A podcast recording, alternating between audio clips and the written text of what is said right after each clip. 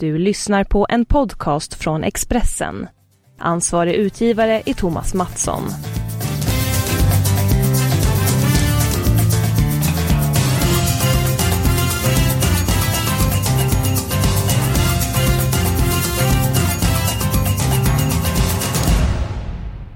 Känner varmt eh, välkomna till Expressens eh, fotbolls och stryktipspodd Avspark. Eh, jag och Magnus Haglund. Vi fortsätter att eh, gästas av en fotbollsprofil och den här veckan förstärks vi med Teddy Lucic.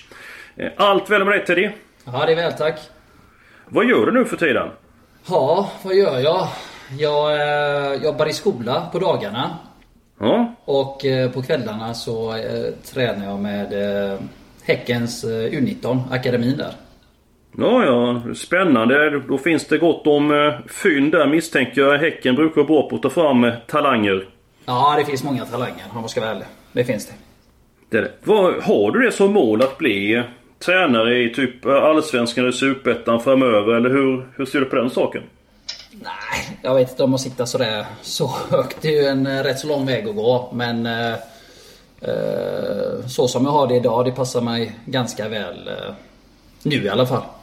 Ja, mycket trevligt. Eh, Magnus, eh, du ska också vara varmt välkommen till eh, vår podd. Eh, Hur var din semester förra veckan? Jo, det var härligt. Det var ju eh, återigen lite skidåkning i, i norska Trysil och eh, fint väder så att eh, återigen laddade batterier och eh, sugen på en ny podd här. Ja, låter gott. Eh, Jag är sugen på att våren ska komma och det har den äntligen gjort med eh, besked. Eh, Dina minnen av Teddy som fotbollsspelare? Ja, det var ju en... Det var ju ett par härliga år som vi hade tillsammans här. Eh, började med att försöka värva honom från, eh, från Häcken. Mm? Och eh, jag kommer ihåg jag ringde Ted en, eh, en dag där på hösten 2007 och hörde om han inte kunde tänka sig att komma till Elfsborg och spela där från 2008. Och han, som jag upplevde det så var han väl inte sådär eh, jättesugen eh, från början. Han hade väl kanske inte tänkt sig att byta klubb fler gånger i, i karriären när han hade kommit hem. Jag vet inte hur det var, hur det var Ted. Hur, hur, hur minns du det samtalet Teddy? Uh, nej, men det är som Magnus säger. Jag spelar i Häcken och vi spelar i Superettan. Och det är väl där jag tänkte avsluta karriären. Ja. när Magnus och Stefan ringde så... Ska jag vara ärlig så lite sådär jättesugen. Ja, det lät inte som att, det skulle, att vi skulle ro den, den värvningen i land. Men eh, vi gav oss inte. Vi, eh, vi var som eh, två eh, jakthundar, jag och Andreasson. Och eh, det är jag glad för idag. För eh, till slut så sa Teddy att eh, vi kör på detta. Ja, det var alltså sportchefen Stefan Andreasson, Magnus Haglund som eh, övertygade dig. Vad var det som fick dig att ändra dig? Det var väl mest för att... eh, Ett, det är ju ett bra lag Elfsborg. Det var ju ett bra lag. Det var ju bra tränare, bra spelare. Och eh, det hade ju gått bra för dem.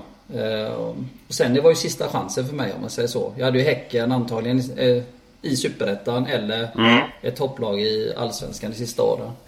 Och Ja. med facit i hand så, så blev det ju fantastiskt bra. Ja. Den här perioden då Magnus, när Teddy kom in i, i laget. Vad betydde det för gruppen? Vad betydde det för defensiven? Och vad betydde det för Elfsborg överhuvudtaget? Det betyder oerhört mycket på alla plan. Teddy kom ju in, eh, som alla vi som känner Teddy vet att det är en oerhört lugn och trygg människa som sprider en eh, harmoni runt sig. Eh, I omklädningsrum och, och överallt och så även på, även på plan. Eh, ingick ju i en backlinje det året som var oerhört, oerhört stabil och, och eh, vi, vi släppte ju in 18 mål det året. Och det är ju på 30 allsvenska matcher vilket ju fortfarande är är, är rekord. Så att eh, ja, vi hade en väldigt, väldigt eh, samspelt och, och bra försvarsspel som gjorde att vi var ju, vi var ju nästan omöjliga att göra mål på. Ja, det var... Eh, trots att det var så det var 18 mål insläppta bara. Så blev det inget eh, SM-guld. Nej, vi snackade faktiskt om det innan jag och Teddy, att det var ju otroligt. Vi tog 63 poäng och normalt sett så blir Ja. man ju mästare på det. Eh, Kalmar vann på, på, på 64 så att eh, otroligt. En liten, eh, bara en liten parentes också var att efter 23 omgångar hade vi, Ja. hade vi släppt in sju mål, vilket där och då var, var bäst i Europa. Så att, eh, och det skulle jag nog vilja säga att det hade ju väldigt mycket med Teddys entré i laget att göra. Ja, det är imponerande eh, siffror. Eh, en annan imponerande spelare är ju Mikael Svensson. Eh, han skickade en fråga till dig Ted i förra avsnittet av eh, podden och det var Du blev uttagen till VM-truppen 1994. Eh, hur kändes det och berätta om de starkaste intrycken från mästerskapet. Oh, hur det kändes? Nej, alltså... Det var ju overkligt. Om det första jag tänker på när man, när man får den här frågan så var det overkligt när, att de ringde överhuvudtaget. Vem var det som ringde till dig eh, och, och, frågade, och ställde frågan? Ja du, det är frågan. Jag minns knappt det vet du. Det är så? Ja, ja så är det. De ringde på morgonkvisten. Det var väl i sexsnåret kan jag tänka mig. Okej. Okay. Och så var det ju... Kommer inte ihåg vem det var om jag ska vara ärlig. Nej. Sa jag att Tommy skulle ringa, eller Tord. Och säga då vad som gällde. Men eh, kruxet var att eh, det var någon månad, två månader. När tar man ut truppen? Det är väl två månader innan kanske. Mm. Och det kan vara runt 15 maj. Ja. För ett mästerskap. Så att det var någon månad innan då. Ja, och då, där var inte ens jag inplanerad i den truppen. Så det... Så att de ringde mig så blev det ju en... Det blev ju jättestort. Eller en skräll blev det. Kan man säga. Ja. Men sen eh, intrycken, vad ska man säga? Allt var ju nytt och jag hade ju inte spelat en A-landskamp innan det och... Så allt var ju stort för mig. Mm. Jag menar jag hade kollat på Romario och eh, Dunga och Hadji. De hade jag bara sett på TV och plötsligt sprang någon typ en meter framför näsan på en. Så det... Ja. Det var lite chockande. ja, ja. ja det, det förstår jag. Men Tommy Svensson, när han ringde till dig senare. Var det rent så liksom det första samtalet kom att du tänkte Kan detta verkligen stämma? Är det någon som skojar med mig eller är det allvar i det? Så är det ju. Absolut. Det var ju... Eh, först trodde jag att det var kompisen som skämtade med mig. Ja, ja. Eh, men sen eh, ju mer man börjar snacka med honom då börjar man kanske inse att, att det var sant. Men sen tror jag det var Tommy som ringde och då fattade man att det var... Ja, att det var sant. Ja, det var ju en fantastisk sommar. Tommy Svensson, det blev VM, broms. Känslan efter då, när att det blev klart mästerskapet var över. Belöningen blev en bronsmedalj. Dina minnen därifrån? Du menar efter turneringen eller? Ja, efter turneringen när allting var klart att vi blev trea i, alltså vi är trea i VM. Det var ju en enorm framgång för svensk fotboll. Eh, ja, det måste jag säga att det var. Det var ju helt overkligt. Jag spelar ju inte mycket men man rycks ju med där och... Men sen eh, veckan efter så var jag i... På Rudalen igen. Så, så man fick ju vakna upp rätt så, rätt så fort efter det. Ja, det var lite grann kontraster. Eh, om vi går på Stryktipskupongen eh, nu. Jag tycker att vi börjar med de matcherna som ska helgarderas. Eh, match nummer ett. Tottenham mot Manchester City. Jag tycker man tar alla tecken i den matchen. Manchester City har tre raka förluster. Utslaget ur Champions League. Mötet utvilat, motiverat Tottenham. Jag tycker man tar alla tecken. Match nummer 9, Barnsley-Bolton. Viktiga poäng står på spel. Det får bli alla tecken där. Och match nummer 13, lyssna nu här. Häcken mot Dalkurd. Jag tycker man ska helgardera den matchen. Vad har du för känsla för, eh, för Häcken där Teddy? Jag kan ju säga så här att de kommer, de kommer komma till den matchen med en hyfsad eh, revanschlusta. Eh, jag träffade ju på dem igår och jag kan säga att alla var jättebesvikna efter den matchen mot mm. BP. Mm. Så jag tror nog att Dalkurd kommer få springa rätt så mycket den här matchen. Då mot Brommapojkarna blev två stycken spelare som blev utvisade. Alexander Falseta såg på sig tidigt rött kort. Eh, Dalo Irandust blev också utvisad. Johanni Ojala utgick tidigt skadad. Hur är det med Ojala? Kan han spela? Vet du det? Det tror jag inte. Jag tror han fick en, eh, jag tror han fick en bristning eller någonting. Ja. Jag är inte helt hundra, men jag tror att det drog i låret på honom. Ja, då är det ett stort frågetecken. Om den här trion, två av dem är ju borta det är helt klart. Och även då, hur påverkar det Häcken som i och för sig har en bred trupp? Uh, nej men de har ju sitt sätt att spela. Och jag tror alla spelarna vet ju hur det funkar som är i A-lagstruppen. Och uh, de spelarna som kommer in, jag tror inte det är sådär jättemycket nytt för dem. Utan de vet ju hur spelsystemet är och det är rätt så skönt att de får spela hemma också. Det blir lite mindre press på dem. Mm. Ja, intressant. Vi får se hur det blir med den matchen. På tal om utvisning.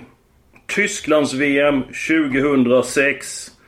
Det var en man i Sverige som var illa omtyckt och det var Carlos Simon. Gav dig rött kort Teddy. Dessutom så hånflinade han en del ut det här röda kortet. Eh, den här situationen. Eh, hur minns du den? Uh, ja, ja, hur minns jag den alltså? Nej, det var länge ett uh, jätteroligt minne om man ska vara ärlig. Uh, jag minns ju inte rätt att han hånflinade utan det, det såg man ju efteråt att han, att han skrattade lite. Men uh, det var en jobbig situation helt enkelt. Vi låg under med 2-0 va? Stämmer. Ja. Och eh, få utvisning och sen eh, får man utvisning mot eh, Tyskland också. Det, det är ju inte rätt match att få, få det röda kortet. Uh, vi skulle nästan behövt 12 man den matchen för att kanske ha hyfsat... Uh, att man skulle ha ett hyfsat jämna steg mot dem. Men... Eh, nej, det var tråkigt. Ja, det var ju en eh, väldigt omdiskuterad utvisning för att Fredrik Ljungberg blev ju knuffad i situationen innan och eh, många tyckte nästan att det var frispark. Sen så är det domaren som dömer, men att han står och hånskrattar efteråt, det var någonting som jag blev förbannad över. Magnus, vad minns du den situationen? Jo men eh, jag instämmer för det var ju, det var ju så det var. Eh, det skulle varit svensk frispark i momentet eh, före. Och så slutade det med att Teddy fick eh, syna det röda och gå av banan och ett kritiskt läge i matchen och så vidare. Sen klart att vi var inte direkt favoriter när vi mötte Tyskland men eh, det är som Teddy säger, man behöver ju i alla fall inte ha färre spelare än Tyskland för att klara det. Det blir nästan en omöjlig uppgift. Mm, sen dömde inte den domaren med det mästerskapet. Eh, de tyckte det var osmakligt. Han stod och hånskrattade. Så att han fick sitt straff. Om vi ser på din karriär Teddy. Den är väldigt lång, den är framgångsrik. VM 94, du fick brons där, du har SM-guld. Du har spelat i de stora ligorna. Italien, England, Tyskland. Eh, gjorde 86, landskamp, eh, 86 landskamper. I vilket land och i vilken klubb trivdes du allra bäst? Ah. Jag kan ju säga Leeds trivdes jag fantastiskt bra. Vad var det som gjorde att du trivdes så bra just i Leeds? Ja, vad var det? Publiken var grymt tryck på matcherna. Mm. Eh, det var rätt så avslappnat mellan matcherna. Eh, och eh, sen hade vi ett bra lag. Ett riktigt, riktigt bra lag med bra personligheter i laget. Mm. Och ja, sen föddes våran dotter också så det var ju bonus det också. Det var ju en ja. fantastisk tid eh, i Leeds eh, som du kom dit Teddy. Då var ju, då var ju laget ett av de starkaste i Europa. Hade varit i semifinal i Champions League säsongen före va?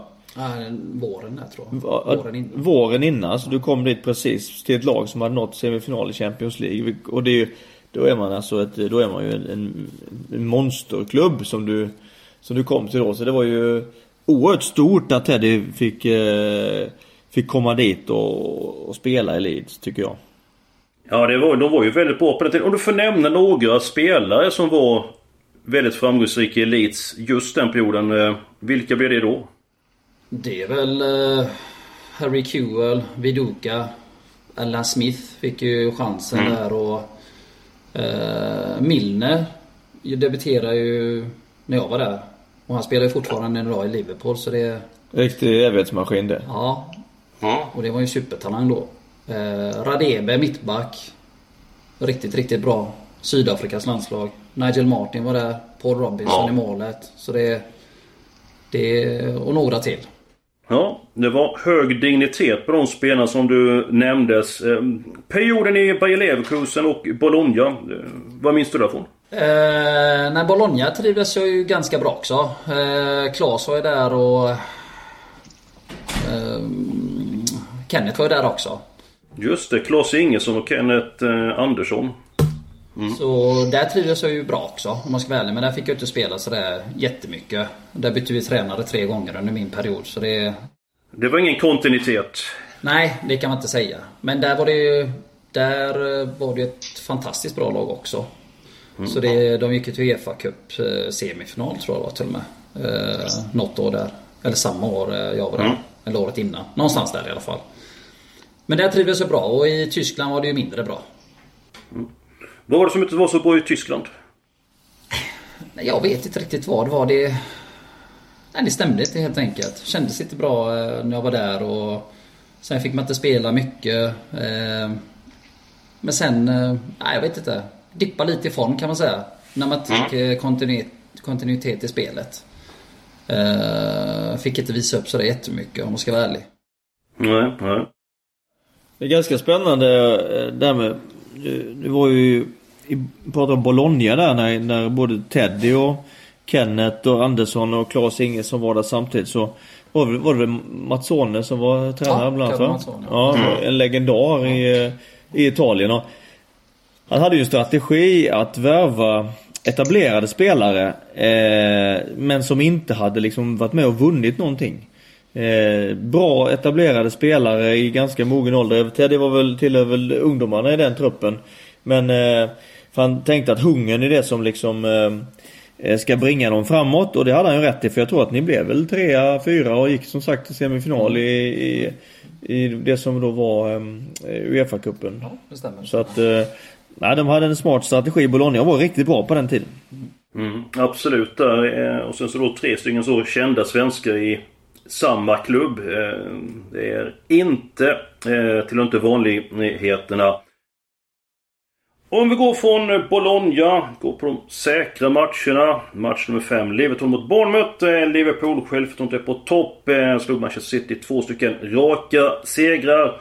Nu gäller det att eh, ta andra platsen eh, bakom Manchester City i Premier League. Jag tror att man har toppchans mot Bournemouth. Magnus, är det något lag som du känner extra mycket för till, eh, till helgen? Mm, jag känner för... Eh, återigen så känner jag för Crystal Palace. Som ju faktiskt tar chansen att eh, befästa sin position ovanför strecket. När man spelar mot mm. Brighton hemma. Eh, samma sak egentligen vad det gäller Swansea som möter Everton hemma. Everton är ju bedrövliga på bortaplan och har varit rent sorgliga där. Och Swansea vet vi också, precis som Crystal Palace har Swansea varit utdömt i eh, en period under säsongen. Det var givet att de skulle åka ut. Fått ordning på grejerna och har ju nu chansen att också de befästa sin position ovanför strecket. Och det kommer de eh, ge precis allt och lite till för, för på lördag här. Och vi vet att det där med motivation mot slutet av säsongen det betyder extremt mycket. Och både Crystal Palace och Swansea kommer att ha en högre motivation i matchen än vad Brighton och Everton har. Det var väldigt övertygande sagt Magnus och jag tror att du har rätt i match nummer 3. Crystal Palace möter Brighton. Match nummer 6. Eh, Swansea mot Everton. Om vi går till eh, Allsvenskan. Två omgångar är avverkade och faktiskt bara ett lag som har full pott. Och det är Hammarby som avgjorde sent mot IFK Göteborg i veckan. Eh, Östersund har inte någon poäng hittills. Eh, inte ens gjort mål. Hur pass överraskande är du över inledningen på Allsvenskan Teddy? Det är ehm, inte så jättemycket. Man vet ju Allsvenskan i början så blir det alltid lite skrällar och de här bra lagen. Det är något lag som inte presterar och det blir alltid lite huller om buller de första 7-8 omgångarna. Så jag är inte sådär jätteöverraskad men jag är lite överraskad över Östersund i alla fall. Eh, att de har börjat lite knackigt om man ska vara ärlig. Ja. Eh, nu har de i sig spelat eh, cupmatcherna här ute i Europa mot eh, stora lag och det, det, jag tror det kan sätta sig lite i huvudet när man möter kanske allsvenska lag. Det kan vara så kanske då att de har spelat matcher, de kanske inte är den här riktiga toppformen, kanske tappat lite grann i motivation. Eh, samtidigt så kan de inte haft marginalen med sig och ett lag av Östersunds kaliber kommer säkert att klä, eller kommer att klättra i tabellen givetvis. Det är ju tror åtminstone jag. Om jag får pressa dig på eh, vilket lag upp om guldmedaljen och få säga ett par där. Ja du. Vilka kan det vara? Kan det vara... Det är väl de vanliga tror jag. Det är Malmö. Uh, jag tror, alltså hitta Östersund rätt vet du. De spelar ju fantastiskt fin fotboll där mm. förra året. Så börjar de ta poäng här så kommer ju de komma ikapp. Jag tror ju det uh, innerst inne. Eh, AIK slåss ju alltid om det. Blåvitt siktar ju alltid på guld. Eh, det är svårt att säga något lag men eh, om man ska välja ett så, så kanske det blir Malmö i alla fall. Ja, jag håller med dig. Jag tycker det är väldigt många om eh, budet den här säsongen. Jag tror vi får se en väldigt rolig allsvenska. Djurgårdens starka defensiv också. eh, vidare. Magnus, eh, din syn på indelningen på allsvenskan? Ja, det är taktiskt sett har det varit eh, är det intressant. Det är många lag som eh, vi ser fler olika spelsystem. Den taktiska paletten har liksom eh, blivit större och vidare. vi ser fler varianter på, på formationer och vi ser väldigt många lag som har höga ambitioner med sitt eget spel och, och spelar nerifrån. Så det är väl, det är väl de intrycken som man har eh, man har tagit eh, nykomlingar som kommer upp är väldigt eh, oblyga och liksom kör sitt spel som de hade i Superettan. Och, och får eh, rätt bra betalt för det också. Så att, eh, det är en trend som startade i fjol tycker jag som nu blir än tydligare här eh, i år. Ja, det är väldigt roligt. Eh, jag tror att årets allsvenska, årets upplaga av allsvenskan Eh, är det mest ovissa på många år. Jag tror det kommer vara väldigt många som kämpar om medaljerna så att jag ser verkligen fram emot den här eh, säsongen. Ted, du ska snart få ställa en fråga till nästa veckas gäst. Det är Torbjörn Nilsson eh, som är i podden. Jag ska först ta graderingarna. Match nummer 7. Middlesbrough Bristol City. 1-2 den här matchen. Båda jagar en kvalplats. Eh, kommer gå för 3 poäng. Krysschansen eller risken den är mindre än vanligt. Match nummer 11. Queens Park Rangers Preston. Queens Park är upp och ner ungefär som vädret i april. 1-2 även där. Och match nummer 12. Reading Sunderland. Sunderland spelar förmodligen i League One kommande säsong. Ehm, men det finns en liten, liten chans att kontraktet räddas och det måste bli 3 poäng. Så 1-2 även i den matchen. Eh, Magnus, eh, innan Teddy ställer sin fråga. Eh, Torbjörn Nilsson, vad minns du av honom? Oj, vilken spelare.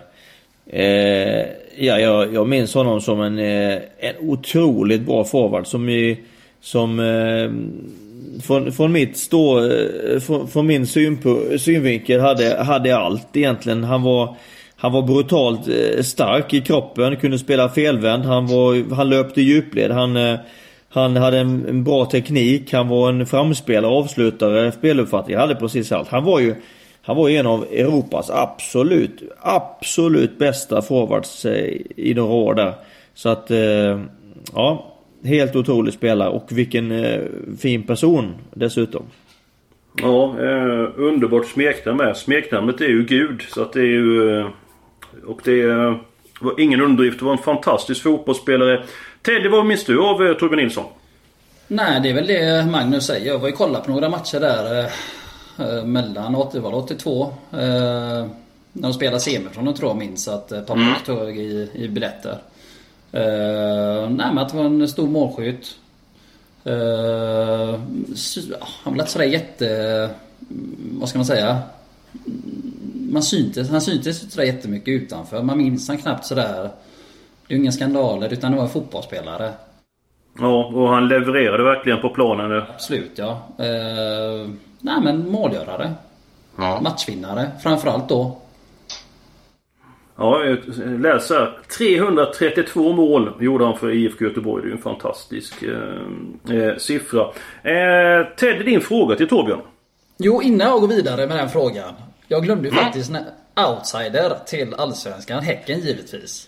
Ja, ja, ja, ja. Då, eh... Jag vågar inte Teddy säga annat för då han kanske han får sparken. Ja, eh, från sitt uppdrag där som juniorlaget. Så att... Mm. Nej, jag tänkte bara, får de en bra start så är de med där uppe i alla fall. Eh, ja. Frågan till eh, Torbjörn är att eh, eh, de två största faktorerna till varför du och eh, Blåvitt, varför ni lyckades vinna 1982 mm. Uefa-cupen. Det hade varit eh, roligt att höra vad det var.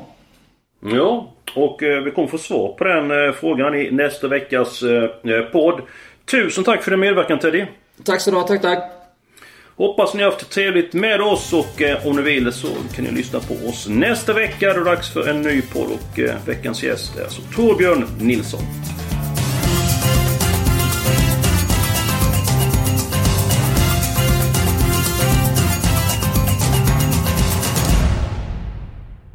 Du har lyssnat på en podcast från Expressen. Ansvarig utgivare är Thomas Mattsson. Ett poddtips från Podplay. I fallen jag aldrig glömmer djupdyker Hasse Aro i arbetet bakom några av Sveriges mest uppseendeväckande brottsutredningar. Går vi in med hemlig telefonavlyssning och, och då upplever vi att vi får en total förändring av hans beteende. Vad är det som händer nu? Vem är det som läcker?